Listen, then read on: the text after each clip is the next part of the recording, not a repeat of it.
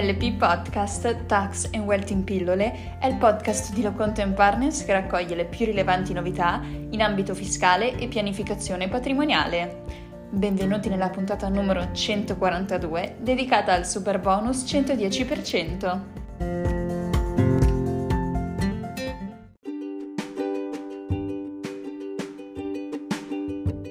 Ecco il primo quesito della puntata odierna. Ho intenzione di realizzare degli interventi trainati, sostituzione di infissi, su un appartamento facente parte di un immobile condominiale tutelato ai sensi del codice dei beni culturali e del paesaggio.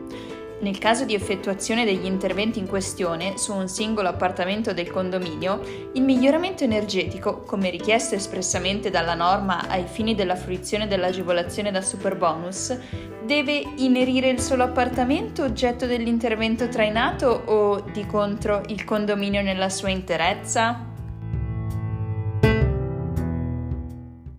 Ai sensi del comma 2 dell'articolo 119 di L rilancio, nonché alla luce di quanto precisato dall'Agenzia delle Entrate mediante la circolare ministeriale 24 e del 2020, qualora l'edificio sia sottoposto ad almeno uno dei vincoli previsti dal Codice dei beni culturali e del paesaggio o gli interventi trainanti di efficientamento energetico siano vietati da regolamenti edilizi, urbanistici e ambientali, l'agevolazione da superbonus spetta in ogni caso a tutti gli interventi trainati fermo restando l'osservanza della rigida condizione normativamente prevista del cosiddetto doppio salto di classe energetica, ovvero, ove non possibile, il conseguimento della classe energetica più alta.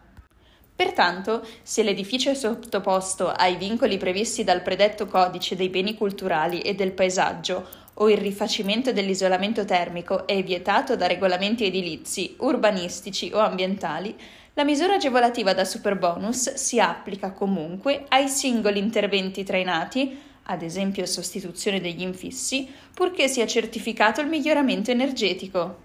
Posto quanto sopra, come evidenziato dalle risposte da parte del governo alle varie FAC in tema di superbonus, la verifica del cosiddetto doppio salto di classe energetica va effettuata se gli interventi riguardano tutte le unità immobiliari riscaldate che compongono l'edificio, considerando l'edificio nella sua interezza.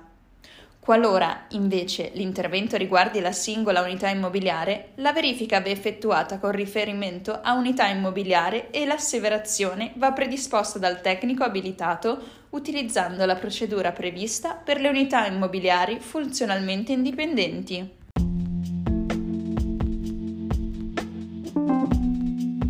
Passiamo al secondo quesito.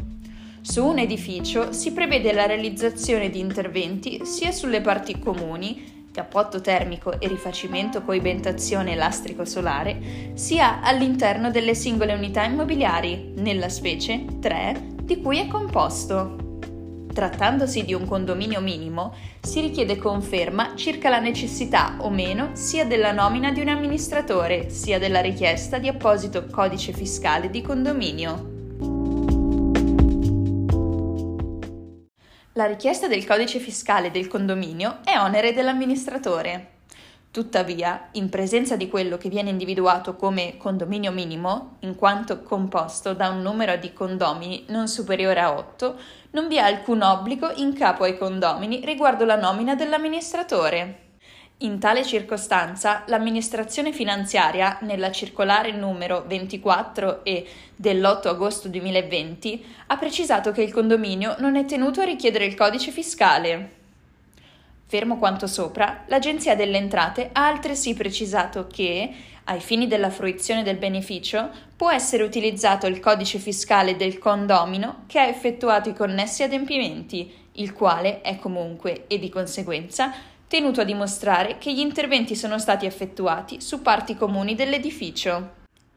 Quanto sin qui evidenziato è altresì confermato nell'ambito delle istruzioni al modello di comunicazione dell'opzione relativa agli interventi di recupero del patrimonio edilizio, efficienza energetica, rischio sismico, impianti fotovoltaici e colonnine di ricarica, ai sensi degli articoli 119 e 121 di L Rilancio, nell'ambito della quale si conferma espressamente che nel campo condominio minimo va indicato il codice 1 nel caso di condominio minimo con amministratore di condominio e il codice 2 nel caso di condominio minimo senza amministratore di condominio.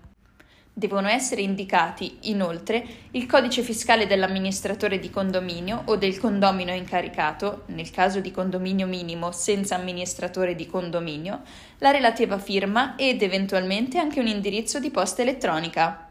La richiesta del codice fiscale del condominio è onere dell'amministratore. Tuttavia, in presenza di quello che viene individuato come condominio minimo, in quanto composto da un numero di condomini non superiore a 8, non vi è alcun obbligo in capo ai condomini riguardo la nomina dell'amministratore. In tale circostanza, l'amministrazione finanziaria, nella circolare numero 24 e dell'8 agosto 2020, ha precisato che il condominio non è tenuto a richiedere il codice fiscale. Fermo quanto sopra, l'Agenzia delle Entrate ha altresì precisato che, ai fini della fruizione del beneficio, può essere utilizzato il codice fiscale del condomino che ha effettuato i connessi adempimenti, il quale è comunque, e di conseguenza, tenuto a dimostrare che gli interventi sono stati effettuati su parti comuni dell'edificio. Quanto sin qui evidenziato è altresì confermato nell'ambito delle istruzioni al modello di comunicazione dell'opzione relativa agli interventi di recupero del patrimonio edilizio, efficienza energetica, rischio sismico, impianti fotovoltaici e colonnine di ricarica, ai sensi degli articoli 119 e 121 di L Rilancio nell'ambito della quale si conferma espressamente che nel campo condominio minimo va indicato il codice 1 nel caso di condominio minimo con amministratore di condominio e il codice 2 nel caso di condominio minimo senza amministratore di condominio. Devono essere indicati, inoltre, il codice fiscale dell'amministratore di condominio o del condomino incaricato, nel caso di condominio minimo senza amministratore di condominio, la relativa firma ed eventualmente anche un indirizzo di posta elettronica.